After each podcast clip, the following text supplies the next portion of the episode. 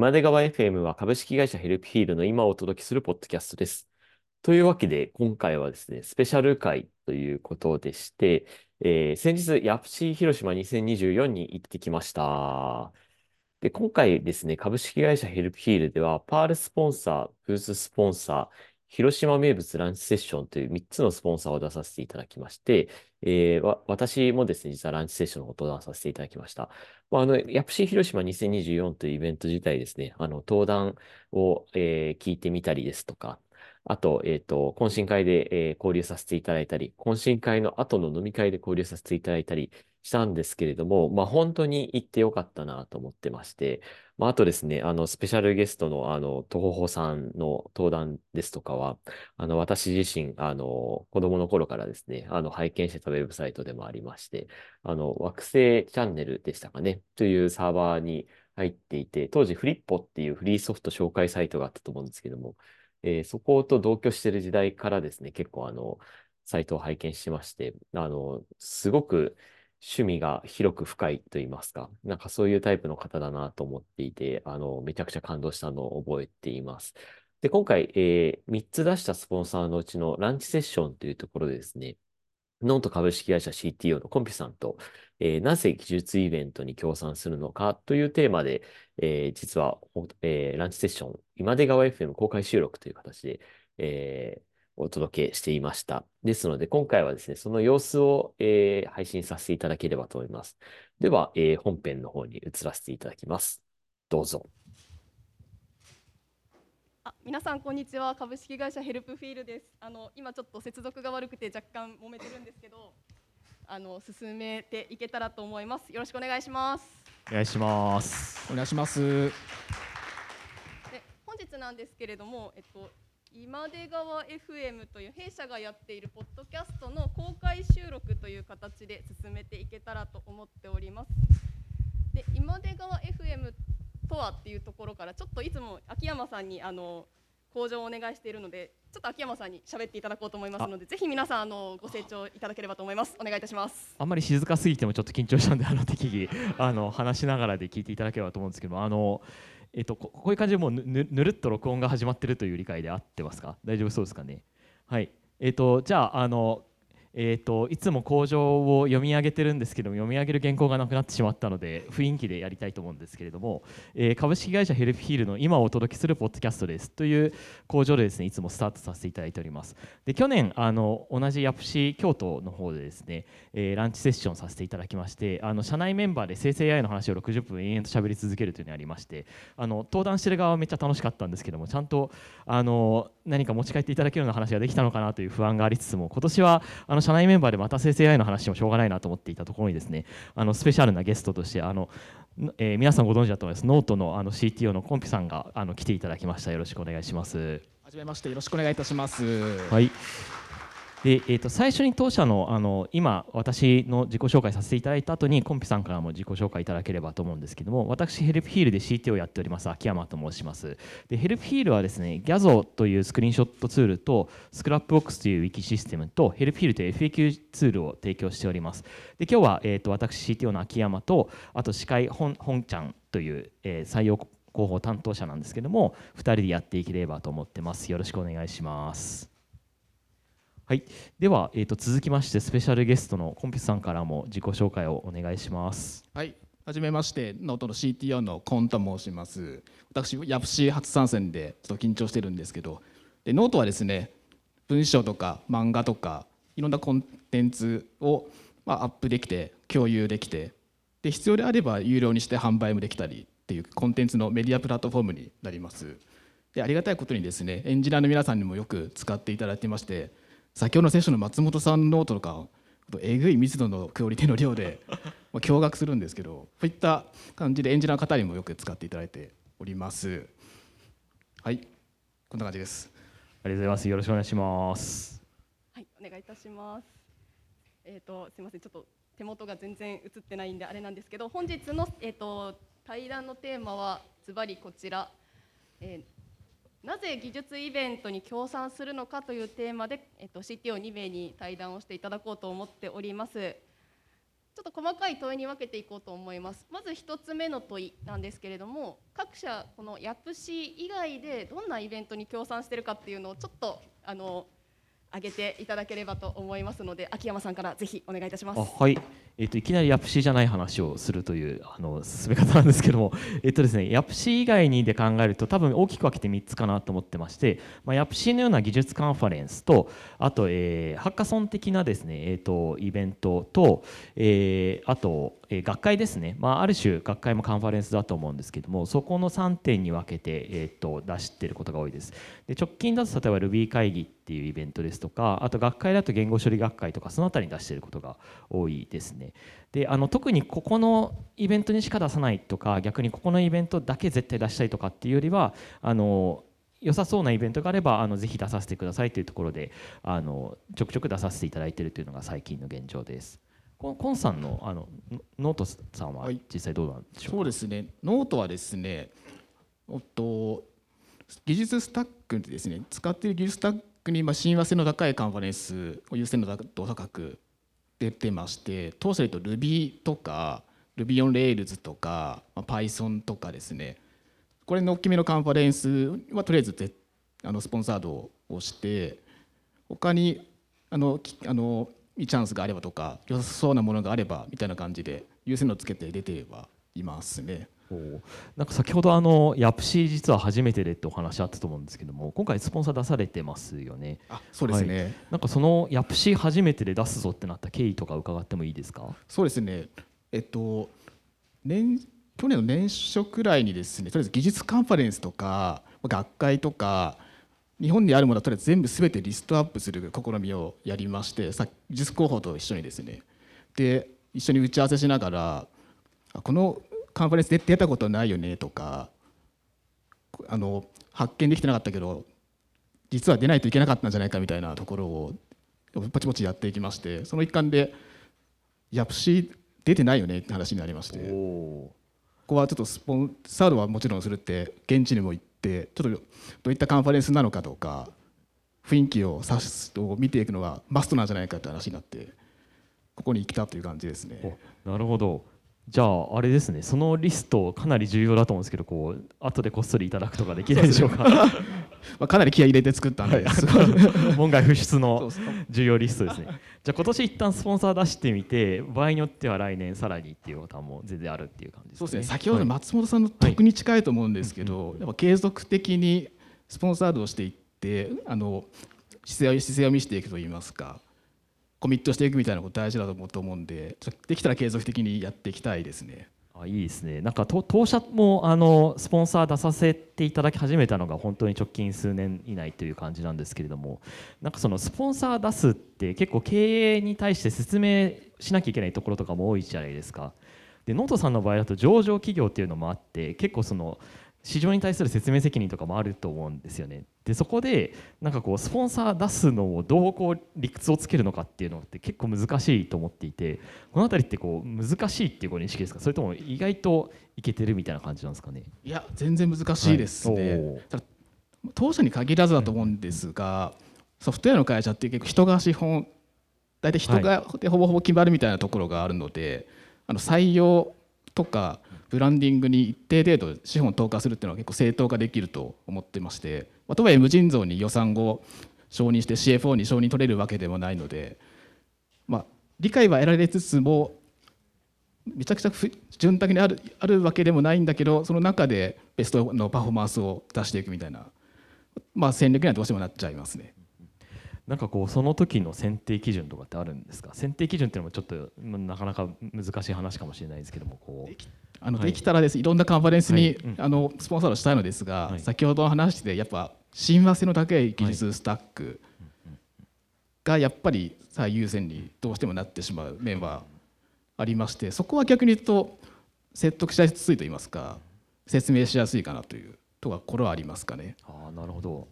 あの当社もあの Ruby 会議ですとか Ruby は実は Gyazo で使っていてで、うんうん。えっと、JS とかだとあの、えー、 Scrapbox とか、えー、 Helpfeel の方では TypeScript とか使ってるんですけどもこう YAPC に出すってなるとこうパールいちなみに今使われてますか？いや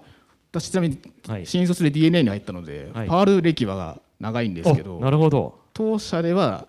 残念ながら使ってはないですね。ででもヤプシ出せてるじゃないですか,、はい。そこ結構大事なポイントだなと思っていてこう今今後もヤプシにスポンサーし続けていくためにこう我々としてどう理論武装するべきなのかっていうのはなんか結構大事なのかなと思ってるんですけどどうどうなんですかねそのあたりは。そうですね。なんか急に答えづらい質問ばっかりちょっと投げちゃって申し訳ないんですけど。ただですね私もですねちょっとあんまり大きな声は言えなくて、はい。今回のちょっとシルバープランってちょっとちょっと小さめのプランなんですよね。なのではいあの、おお金の面でこのイベントにですね、そんな大きなコミットができているわけではないのですけどそのくらいの金額でちょっと細く長く続けさせていただいてみたいなところで説得するのがいいんじゃないですかね。ああいいですね。なんかこうずっと keep in touch といいますか。なんかこう続けてること自体も結構大事だったりしますよね。そうですね。あの、イベントに協賛してますとか X とかノートとかで毎年毎年ですねこう言っていただくと、まあ、頭に短期力が出て刷り込まれていくんじゃないかなというところもあると思うんでいやそうですねなんかここの辺り私自己反省結構でかいのが1個あってあの去年かなの、えー、と上半期実はうちの会社さい、えー、と開発だけ採用止めるっていうのをやったんですよ。は開発だけなんではい、すね。ピンポイントで止まってでそれは総合的に見た時にい今一時的に止めた方がいいって判断して止めたんですけれども結果的にですねもう一回採用再開するぞってなるとすごい労力かかったんですね。そうですね、はい。再起動するときでいやそうなんですよね。でなんかこそのう通りですね。1-0でこうパチパチパチってやるよりはもう出力下がっても0.1とかでずっと出し続ける方が結構大事なんだなと最近思っていて。はい、もう狭いあのなんていうのさ寒い環境でエンジンかかけるような話だと思うんで、少しずつですねやっていくのがそうですね暖いいと気運転し続けるとか結構大事ですよね。はい。なんかこうあとこう最近ツイッターで見かけたのがなんかこうこななんとか社がこう採用止めたのでなんかこの会社危ないんじゃないかみたいなことがツイッターで書かれたりとかしてるのを見てしまってこれは結構私は心を痛めたツイートだったんですけれどもあーそうですね。あの今のうちにあのだ出せスポンサー出せてるうちに言いたいんですけどあのスポンサー止めたからといってなんか会社傾いてるとかでは全くないのであのそれだけはこうあそうですね。それは、はい会社もいろいろあるんですよ会社もやってると。はいあのほ本当にあのさっきの松本さんの発表じゃないですけどあの変数と制約がいろいろありましてあのそこの掛け算であの事業全然うまくいってるけど止めた止めるという判断になってしまうこともあるんですね。はい、まさにそうだと思います。なのでそれそれはちょっと把握していただけるという嬉しいなと思ってます。であとあの本ちゃんからこっちに行けという指示も出たのでちょっと話を伺いたいんですけどもイベント協賛活動していて良かったことどんなことありますかっていうのをぜひそうですね。パッとですね、2つ思い浮かぶんですけど、まず当社はフルリモートワークなんですよね。なので、結構日本全国にエンジニアがいるんですけど、例えば Ruby 会議とかだと、そこでみんな集まる機会があるので、なんならそこで初めて会いましたとか、ご飯食べましたみたいなことが頻発するので、あの顔合わせの、まあ、きっかけといいますか、そういった点で使ってでも結構有効ですと。あとはちょっとピンポイントなんですけど Ruby 会議でマッツが来てくれましてブースにでアンケートで Ruby 歴何年ですかっていうアンケートがあったんですけど 力強く28年でこうこのツイートがめちゃくちゃバズりまして私たちもちょっとミーハー心ですごい嬉しかったしツイートもバズりでホクホクで去ったっていうのがありましたね。あいいですね。なんかこうイベントに現地に行ってるからつかめるチャンスみたいなのは結構ありますよね。そうですね。これ予測不可能なんですけどなんか何かしらいいことが、あのいいことが起こりますよねなんかきょ今日のそ総大さんの発表にもそういう話があったと思うんですけれどもなんかあのちゃんちゃんとこういちゃあのチャンスがあるところに行くというかそういう,、はい。そういうのがなんかこうある種スポンサーすることによってあのあるある種の、まあ、強制ではないんですけれどもなんかこう行く行くきっかけになったりするじゃないですか。はい。普段と違うこととか空間にいるわけなんでね、まさにそうですね。逆にノートさん今何人ぐらいあのイベントいらっしゃってるんですか？そうですね。当社ですと大体多くても78人とかなのですがだから新卒のはい。研修の一環で来てるみたいな会社も結構あって入団内定して入社前にですねまあそれこそ10人20人単位で同じ T シャツ着てきてみんなでバイバイキャッキャやって仲良くなって社会勉強もしてみたいな感じでうまく使ってるなって会社もあるんですけどねあいいですね。あのうちの会社今回のイベントだと4名ぐらい参加しているんですけれども、はいはい。あのこのイベントにあのきこうスポンサーし続けることをきっかけでこう技術広報の方がむしろなんかこううちに転職してきてくれるみたいな流れも実はありましてええ。なんかあのこれはスポンサーで現地で行ってたからやっぱ起きたことだなと思ってまして。であのこの人と一緒に仕事できたらめっちゃ楽しそうだなって思ってたらその方からなんかあの声かけていただいたというのがありましてあのなんかそれはやっぱスポンサーする最大のメリットの一つかなというのはそうですね。す。すごく直接的ですけどあの会議であのブースに来てくれた方がカジュアルベンダー申し込んでくれたとか面接来てくれたみたいな確かにあるのでブランディング以外でもありますよね。うんあとなんかそのブース来ていただいてこうちょっと議議論させていただけるのも嬉しいですよね。ああそれめすごくありますよね、結構同じ言語のカンファレンスとかだと直面してる課題も結構類似してたりしますもんねありますね。なんで登壇聞いてこう知見得るもありますし議論して知見得るもありますし、うんうんなんかそういったところが積みや社内に積み上がっていくっていうのは本当にありがたいことですよね。はいそうだと思います、おでまたスライド変わってこっちやって言われてるんでちょっと行きたいんですけれども、えーぶっちゃけ協賛することは自社から理解を得られているかどうかこのあたりいかがですか？理解は得られてると思いますし私はデザイナーとか PM とかのイベントとかもしょっちゅう顔を出して皆さんのブースとかの様子を見て勉強させてもらっていますしみんなイベントもバンバン出てるんで理解は得られているとは思うんですがヘルピールさんはどうでしょう？当社の場合ですねなんかこう理解を得られてるもそうなんですけれどもなんかそそもそも理解させていくがここから課題になるなと思っていてどういうことかと言いますと当社まだ上場してないんですよ。でここからあのより経営管理厳しくなっていくだろうなと思ってましてこうちゃんと説明ししていくぞっていう覚悟が結構必要だなと思ってるんですね。なのでそこが結構あのい今理解得られてるんだけども理解させていくみたいなところで結構課題出てくるだろうなとは思ってますね。あそうですね。さすがに、うん。うんノールックでし、うんうんうん。爆落で承認が降りるみたいなことはないいやですそうですね。なのでこうちょっと会場にこの辺りあのご存知の方いたらぜひ教えていただけると嬉しいなと思ってまして。あのスポンサー、えー出すとかでこうなんかちちなみにスポンサー出したかったけどなんかと通らなかったことある方ってどれぐらいいらっしゃいますか？ああんまりあひ一人二人ぐらいですね。ありがとうございます。逆にもう結構と通ったわって方どれぐらいいますか？あありがとうございます。あちょっと人数増えましたね。やっぱり結構この業界的にそもそも理解多い会社さんが多いんですかね？いやそうだとは思います、やっぱ人が全てな業界ですので、はいいやそうですね。はい。人が全ての業界ってめっちゃいいキーワードなんで今後はあの使わせてい使わせていただけるとあのせ説得に使っていただいて、そこで武装させていただきます。ありがとうございますあとはちなみになんですけど、はい。うんうん。あのイベントの協賛と採用って結構あの目的にはしたいけどできないみたいな距離感あると思うんですけどそこについて思っていることをぜひ一言ずついただいてもよろしいですか？採用と,、えー、とイベントのスポンサーの距離感みたいなところですか？あーこれ結構私が思うのがビジネスモデルによっても結構違うかなと思っていてこう例えばあの極端に言うとこう例えば人材紹介の会社だったり、えー、と受託開発をする会社だとその人数自体がビジネスモデルに組み込まれてたりするので結構あの投資の判断されやすいと思うんですけども事業会社ってこう優秀なエンジニアがたくさんいないとダメなんだっていうところを因数分解していって説明する必要があると思うんですよね。なのでそこが難しいとは思うんですけれどもどれぐらいこう分解していってこう説明するかで距離を近づけていくし要するにあくあくまで距離近づけていくっていうイメージなのかなと思ってました。このあたりコンピュさんいかがですか？そうですね。採用とイベントの協賛の関係性みたいなことだと思うんですけどもちろんイベントで露骨に採用活動するのはちょっと嫌がられるっていうのはそりゃそうだと思うんで考えとしてはイベントとか協賛とかスポンサードはいわゆるママス広告みたいな位置づけでいましてとりあえずこの会社あのポジション空いてるよとかこの技術使ってるよとかっていうのを、まあ、なんなんとなく覚えて持ち帰っていただいてたまにガガチャガチャ回していただいてとかシールとかもらっていただいてくらいの期待値で、まあ、十分で深く掘る方はそれこそノートとか技術ブログとか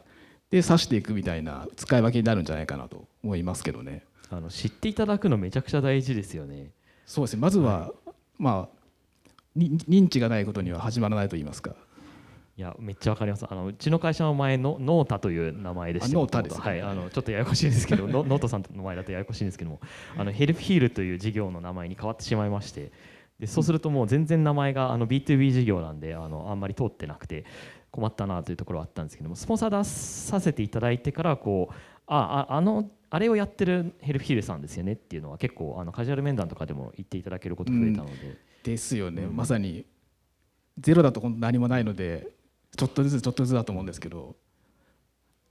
そうですね。ちょっとずつちょっとずつ認知を広げていってっていうところで、まあけ結局多分あの一発でかいのドンって出すぞっていうよりはちゃんと継続的にこうあのここにいるよっていうところをちゃんとあの出していくのが大事なんですかね。あそうですよね。なんか誰もが見てるイベントみたいのってこの業界す結構細分化されてるんでないと思うので、うん細かく出していくみたいなそれこそチョコザップさんとかタイミンさんみたいにこうすごいいろんなイベントに出してるところとか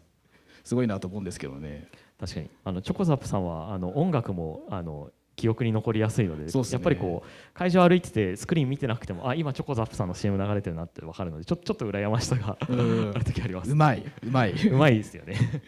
はい、ありがとうございます。ちょっとあの盛り上がっているところ大変恐縮、はいかつあの問い4も用意はしてたんですけども、ちょっとお時間があの来てしまいましたので、一旦本日のこのランチセッションのお時間としては以上で終了とさせていただきます。で、えっと喋り足りない部分っていうところ、はいこの後ですねちょっと別録で収録をしようと思っておりましてもっと聞きたいもっと知りたいという方はぜひこの後公開されるノートさんの公式ノートもしくは弊社のえ今出川 FM を、えーフォローしてお待ちいただければと思います。はい、では、えー、と ちょっと最初ぐだってしまったんですけれどもあの本日株式会社ヘルプフィールのランチセッションは以上で終了とさせていただきます皆様ご清聴ありがとうございましたありがとうございましたありがとうご。ざいました。はい。というわけで、えー公開収録の様子をお届けさせていただきました。あの、めちゃくちゃ話盛り上がってですね、あの、最初は、あの、まあ、ある種、スポンサーを出すみたいなところは結構センシティブな話題でもあることもあるので、あの、まあ、そんなにこう、深掘りしすぎないようにという、えー最初始まりはそういう気持ちだったんですけども、聞いてるうちにですね、だんだんテンション上がってきてしまって、あの、え、そんなこと聞いちゃうの？みたいな自分でもちょっと一瞬ドキッとするようなことも聞いちゃったりしました。で、えっと、時間がですね、20分ということで、あの、伺ってたんですけれども、まあ、当然20分では全然足りなくてですね、えー公開収録の後に、えー追加で10分アフタートークを収録しました。で、10分でアフタートーク収録しようとしたところ、えっと、盛り上がりすぎてですね、1時間弱ずっと喋り続けるということが起きてしまったので、この後、えーそういったですね、アフタートークの話もですね、配信させていただきますので、ぜひ次回も、あの、聞いていただければと思います。はい。というわけで、えー今出川 FM は過去の全エピソードも Spotify や Apple Music などでお聞きいただきます。ぜひ感想をお待ちしています。X でハッシュタグ、シャープ今出川 FM で投稿してください。では、えー次回のアフタートークもお楽しみに。バイバイ。